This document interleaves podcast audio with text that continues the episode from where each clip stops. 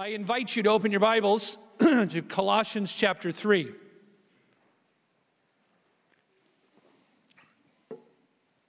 As we continue in our series in Colossians, we're going to be talking about true Christians and the obligation we have to pursue holiness. and I want to begin with a true story, kind of a strange story, but it's interesting, it's true.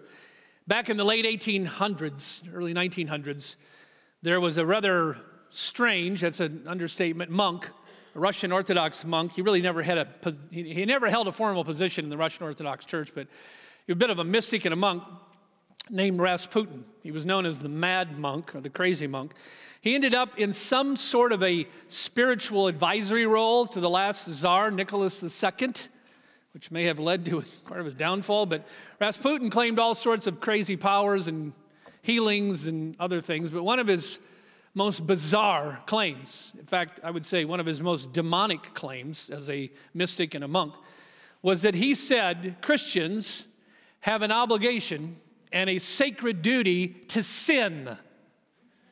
And to sin as often as they can. His twisted demonic logic went like this whenever a Christian sins and then repents, God is glorified as the great forgiver.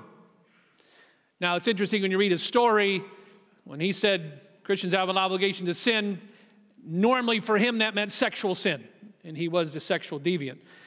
And thus, he said, the more we sin and the more we repent, the more God is glorified. Therefore, Christians have an obligation to sin, and the more, the better. Well, God's word comes along and would say, as you might imagine, the exact opposite that Christians are called to lives of holiness and to obedience to Christ. I've been using Oswald Chambers' devotional this year, uh, my utmost for his highest.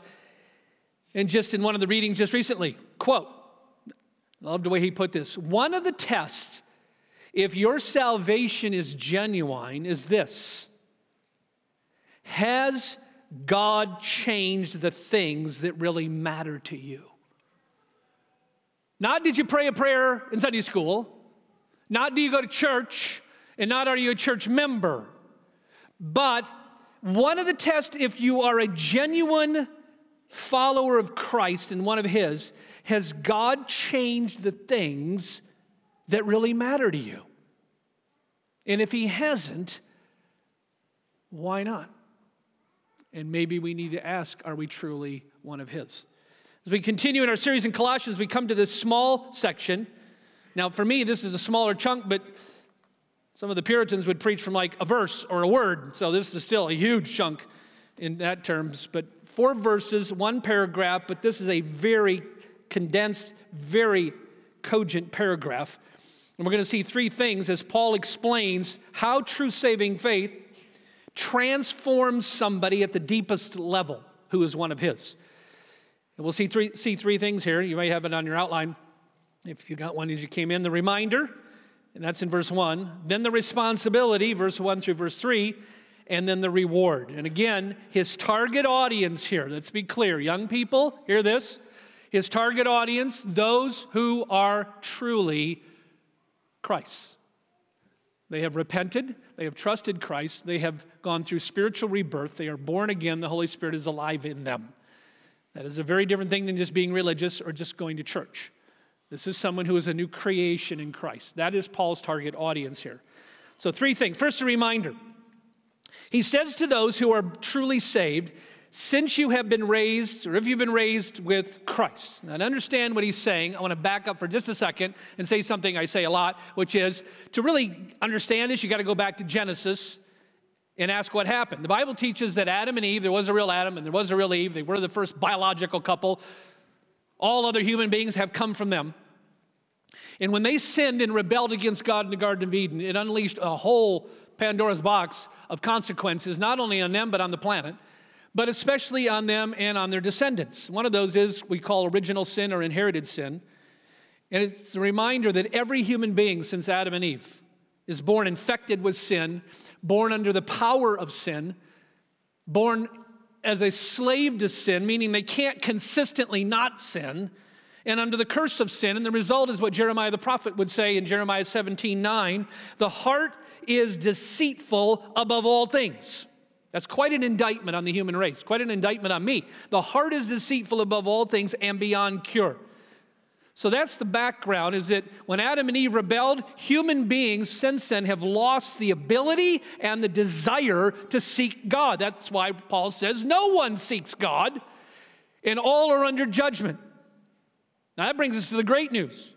And the great news of the gospel is God offers an opportunity to reverse that by repenting of our sin, turning around, going in the direction, and believing on the Lord Jesus Christ, in which this Holy Spirit then comes into us. The Bible calls this spiritual rebirth.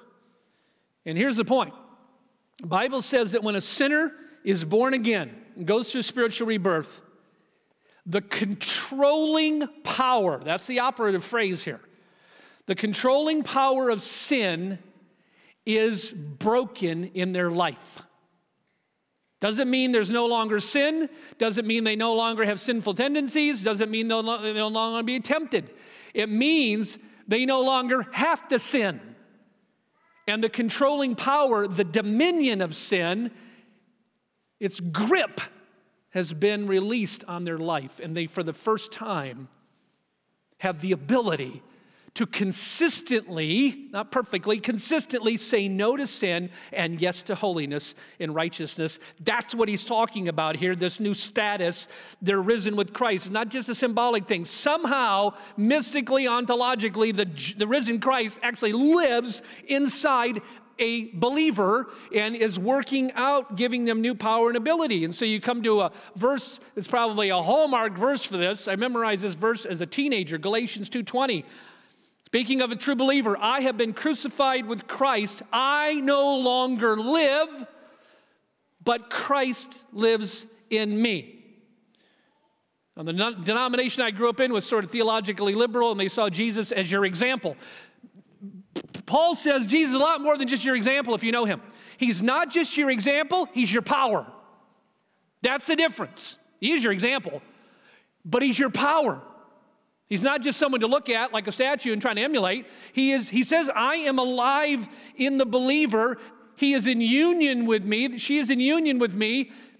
And I am pulling them forward and giving them new desires, new abilities, and new hungers, and new appetites, new loves, as St. Augustine would say. St. Augustine would say that when the Holy Spirit moves into your life, he reorders your loves. It's the same thing Oswald Chambers says. God changes what really matters to you. What you used to love, you now hate. The sins you used to love, you hate. the holiness you used to hate, you now love. Those are the signs that you've been born again. Paul unpacks this a little more in depth back in Romans. I want to go back for just a minute. Romans 6 and 7.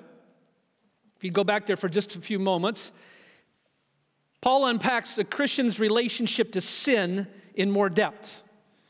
We're only going to take a quick dip here, but this is good background material for what he's saying in verse 1 raised with Christ. He's going to explain a little more our relationship, as if you are a Christian, to sin.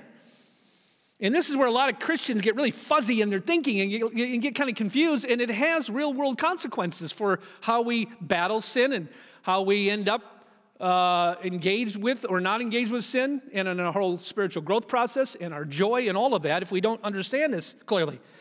So, for example, Romans 6 1 to 7. Again, what is Paul doing here? He is explaining the true believer's relationship to sin. And his point is this sin didn't die. The believer has died to the controlling power of sin. That's a very different thing.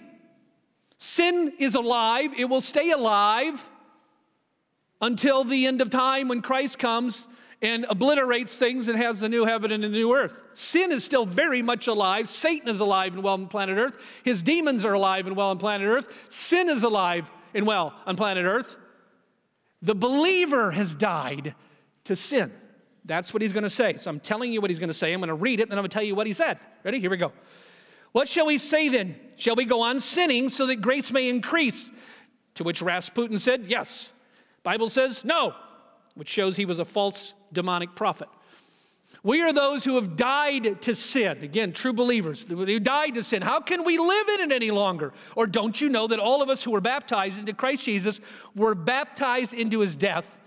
We were therefore buried with him through baptism into death, in order that just as Christ was raised from the dead through the glory of God the Father, we too may have new life. Now, notice verses 5 through 7. For if we have been united with him in a death like his, we will certainly also be united with him in a resurrection like his. That's Colossians 3 1 right there. For we know that our old self was crucified with him so that the body ruled by sin might be done away with, that we should no longer be slaves to sin. It doesn't say you'll no longer sin as a believer. It is amazing that true born again Christians can sometimes sin spectacularly and horrendously. The difference is they repent. Judas and Peter committed the same sin. One repented, one did not, because one had the Spirit of God in him and the other didn't. So it never says you're not going to sin, but you're no longer a slave to sin, meaning you're no longer obligated to it. You have the ability for the first time when you're saved to finally say no consistently or more consistently because anyone who has died, verse 7, has been set free from sin. So, what did Paul say? Sin didn't die. The believer, the genuine believer in Christ, has died to the controlling power of sin. Look at verse 20, chapter 6 when you were slaves to sin. Now, when he says slaves to sin, some people get confused and think, oh, this is the most wretched, debased person imaginable. That's not what he's saying. He's talking about someone who is, as Augustine would say, double negative, not able not to sin. It's not that non Christians can't do righteous things, they do. But ultimately, they can't do them consistently because they are under this realm of sin and they still are unredeemed and they're still slaves to sin. That's what it means. They cannot not sin. They can do righteous things here and there, but ultimately there's no consistency because they have no ability to consistently say no to sin. That's what he's talking about. When you were slaves to sin, you were free from the control of righteousness. Look at verse 22. But now, but now, Paul's the great logician, he's the great logic man. But now, he's always drawing conclusions. Da da da da therefore, da da da, but now. That you have been set free from sin and have become slaves of God, the benefit you reap leads to holiness, and the result is eternal life. That's why preachers, why teachers, why moms and dads need to say out loud holiness matters. Holiness matters. Hebrews 12 14 says, Pursue it at all costs. Without holiness, no one will see the Lord. That needs to be said more in churches, it needs to be said more to pastors and to people. We need to say to ourselves, without holiness, no one's going to see the Lord. One more verse, 7, chapter 7, verse 6. But now, by dying to what once bound us, you see, Paul, this is just different ways to say the same thing. But now, by dying to what bound us, we have been released from the law so that we serve in the new way of the Spirit and not in the old way of the written code. Jesus is not just the example for a believer, He is their power. He is alive in them because they are in union with Him. Sin didn't die. We have been moved from the realm of sin over to the realm of righteousness. Sin is very much alive, but the genuine born again Christian, ladies and gentlemen of God, young people, kids, is no longer under the power of sin, no longer under the dominion of sin, no longer under the, ju- uh, the jurisdiction of sin, no longer under the control of sin. And the bottom line is if you know Jesus, you're in union with him and he is alive in you. And so that brings us then to verses, basically in the middle of verse 1, 1b, down to verse 3. There's a new responsibility then. Because Christianity is not just a moral code of life. There, there's the, the, risen Christ is alive in the believer, giving them new desires, new appetites, new loves, new abilities, things that they didn't care about and they now suddenly care about. They have new desires and and because of that, we have new responsibilities. And so Paul begins to lay those out, and he has two phrases here. Both are in the present tense in Greek. What's the new responsibility for a believer? Well, it says, set your minds and your hearts on things above. Again, present tense in Greek. So keep on setting. I mean, this is an ongoing thing, not a one-time thing. You got to keep on setting your heart, keep on setting your mind on things of Christ. Romans 6:11, count yourselves dead to sin and alive to Christ. In other words, because the true Christian's alive in Jesus, they're no longer under the, under the power of sin. They're free from that. That doesn't mean they're not going to sin. They will sin. Like I said, sometimes we sin horrendously. The difference is repentance. And the pattern changes and the trajectory starts changing. Believers have a new responsibility and a new power. Those go together to obey Christ more consistently, increasingly consistently, to kill sin and choose joy. That's what's available in the gospel. One of my all time favorite authors, John Charles Ryle, J.C. Ryle. J.C. Ryle was an Anglican bishop. I have a number of his books. I love his books. He, is, he was such a lucid writer as a bishop and as a pastor, so clear, so practical. And he's very easy to read even today, even though he lived over 100 years ago in England as an Anglican bishop in Liverpool, way before the Beatles were there. J.C. Ryle was there rocking the place. And an Anglican bishop, he, uh, one of his best books, in his, in fact, it's his classic, is called simply Holiness. And he has a paragraph in there that just captures uh, Colossians 3 here. And he says this when it comes to holiness and our new responsibility. It does, it does cost something to be a real Christian according to the standard of the Bible. There are enemies to be overcome, battles to be fought. You hear echoes here of John Bunyan in Pilgrim's Progress. Okay? There are enemies to be overcome, battles to be fought, sacrifices to be made, an Egypt to be forsaken, a wilderness to be passed through, a cross to be carried, and a race to be won. Conversion is not putting a man on an easy chair and taking him easily to heaven, as much as we would like that. Your best life now kind of thing. Hey, ladies and gentlemen, if, if this is your best life now, you're going to hell. Think about that. I mean, if this is it, this is the best it's going to get, there's no heaven, there's no afterlife in that sense. Becoming a Christian, says J.C. Ryle, is, hear this, Teenagers, young people, hear this Anglican bishop from over 100 years ago. When you become a Christian, it is, it is the beginning of a mighty conflict in which it cost much to win the victory. Hence arises the unshakable importance of counting the costs. Close quote. John says, or Jesus says in John 14, 15, if you love me, You'll sing in the choir. Is That what he says? You may. I won't be because I can't sing very well, but you might. He says, If you love me, keep my commandments. There's the test. Keep my commandments. Or again, 1 Peter 1:15, as he who called you is holy, so be holy in all you do. God says, be holy because I am holy. He's just simply quoting from Leviticus. Again, I'll say it again. I'll say it again. Jesus is not just our example. He's not just a big statue that says do this. He is our power as a Christian because we're in union with him. We're one with him and we're joined to the risen Christ. In his resurrection power, somehow is alive and operative in a believer, and it gives the believer new desires, new loves, new ordered loves, and new abilities. Romans 6:18 you have been set free from sin the believer has and become slaves to righteousness. All right preacher get practical. Beloved let's get practical a minute. And I'm preaching to me and preaching to you. What does this mean? I mean how does this look on the ground when we go home? We go back to school, go back to work, go back to doing whatever it is we do.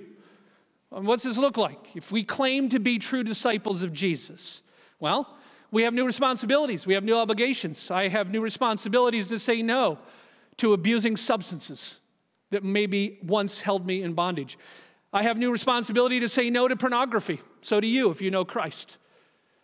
Not to be consumed by lust and to remind yourself of the great cost of what that does to you and your marriage and your family and to you personally. It wages war on your soul.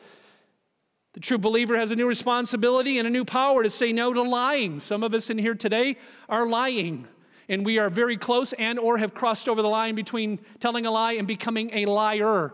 And let me tell you, once you step over that line and become a liar, you are caught in a web of dark blackness that's very difficult to get out of.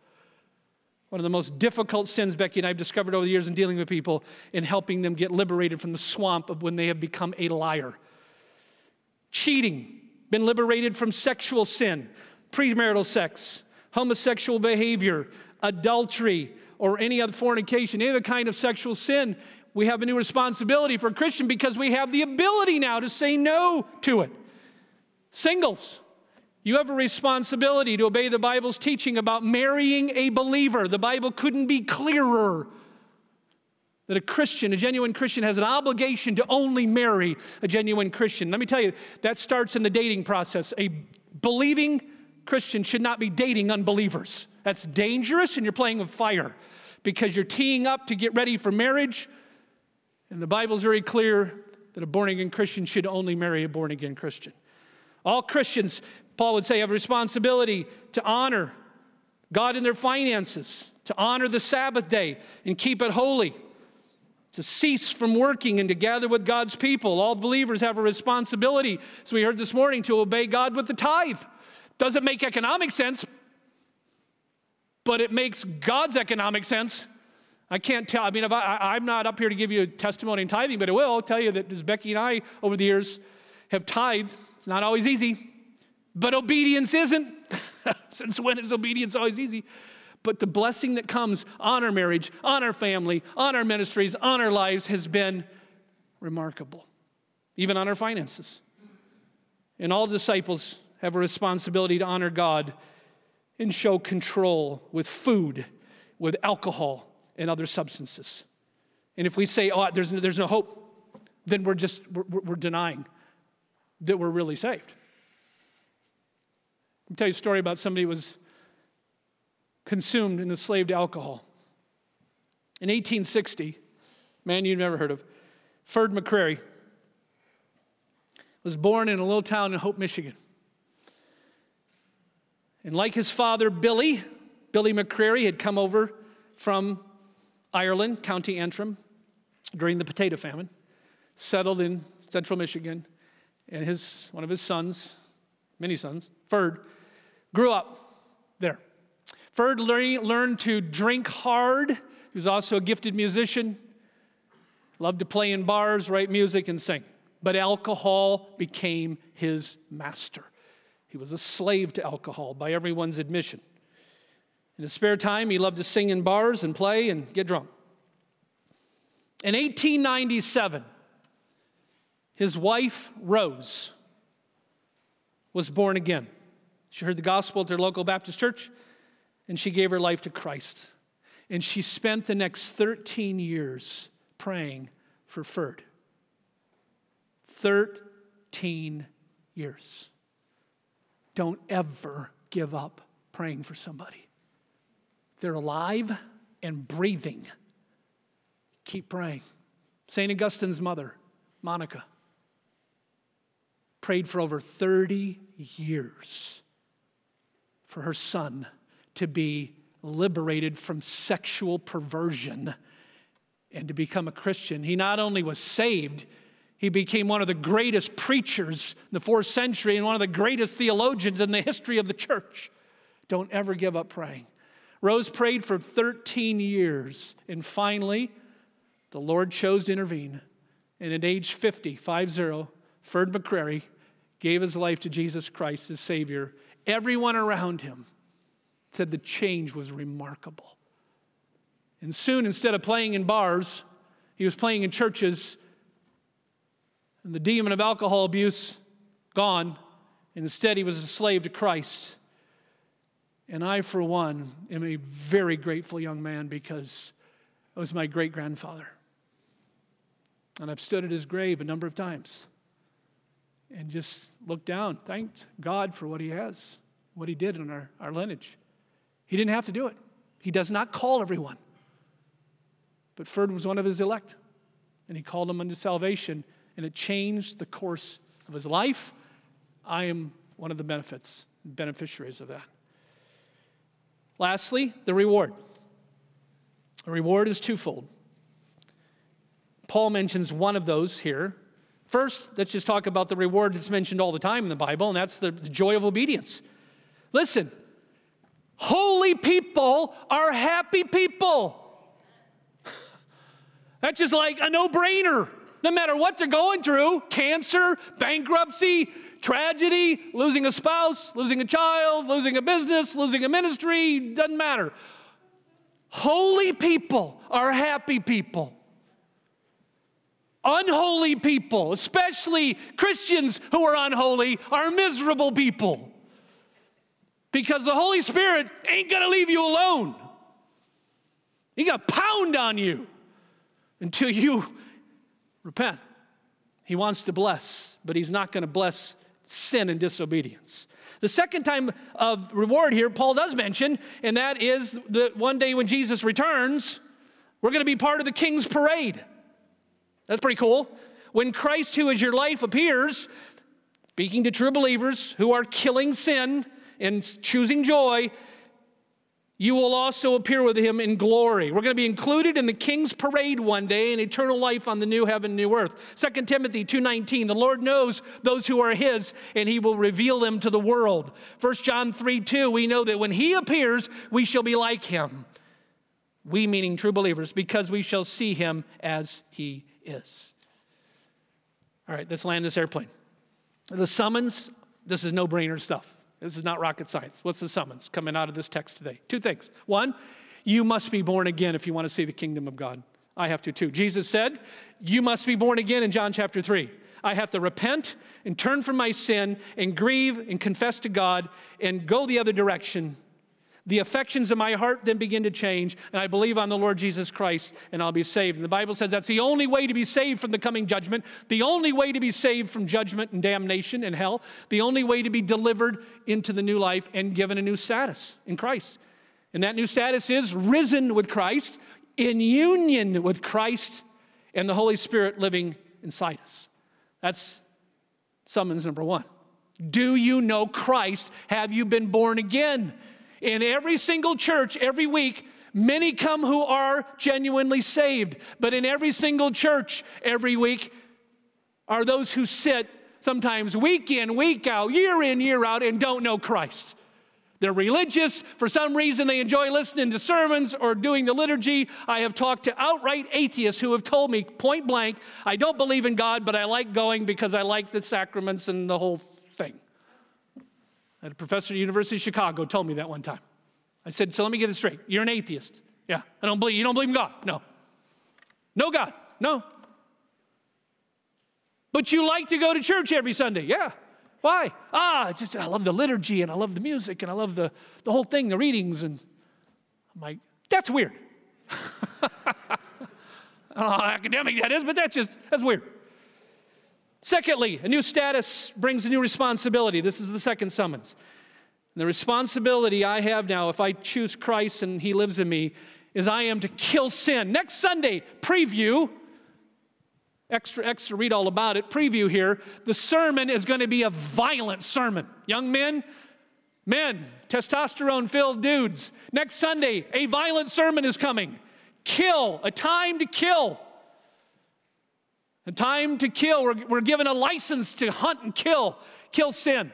We're going to talk about that next week. Hebrews chapter 12, verse 14 without holiness, no one sees the Lord. So, I have a new responsibility to kill sin. And sadly, many Christians are naive about the war they're really in, and sin is reaping havoc in their lives. I, I'm going to speak, speak to me, I have to remind myself of the terrible consequences of not killing sin in my life each week, each day, and what's at stake if I give in. That if I give in to my sinful inclinations, my sinful tendencies, and if I just give in outright to sin, I will not only damage, I may destroy my marriage, my reputation, my health, my children, my grandchildren, my joy, and so much else. And therefore, I have to attack sinful tendencies, subdue sinful lust, attack sinful desire, and battle the idols in my life. You may say, wow, that's not the vision I had of the Christian life. Well, you haven't read the classics then, because that's how John Bunyan writes about it in Pilgrim's Progress. That's how John Owen, the great Puritan, wrote about it in The Mortification of Sin. And that's how all the great writers throughout church history, J.C. Ryle, Oswald Chambers, they all talk about there is still a war. But the good news is you now have new weapons, you now have new abilities, you now have new powers. Go to war and kill. Kill sin in your life. That's the call. Now, I'm going to close with this promise. Listen to this. This is a gospel promise to those who are chasing obedience. John's gospel, this is the words of Jesus. This is just surging with hope. Whoever has my commands, John 14, 21. Whoever has my commands and keeps them, this is the one who loves me.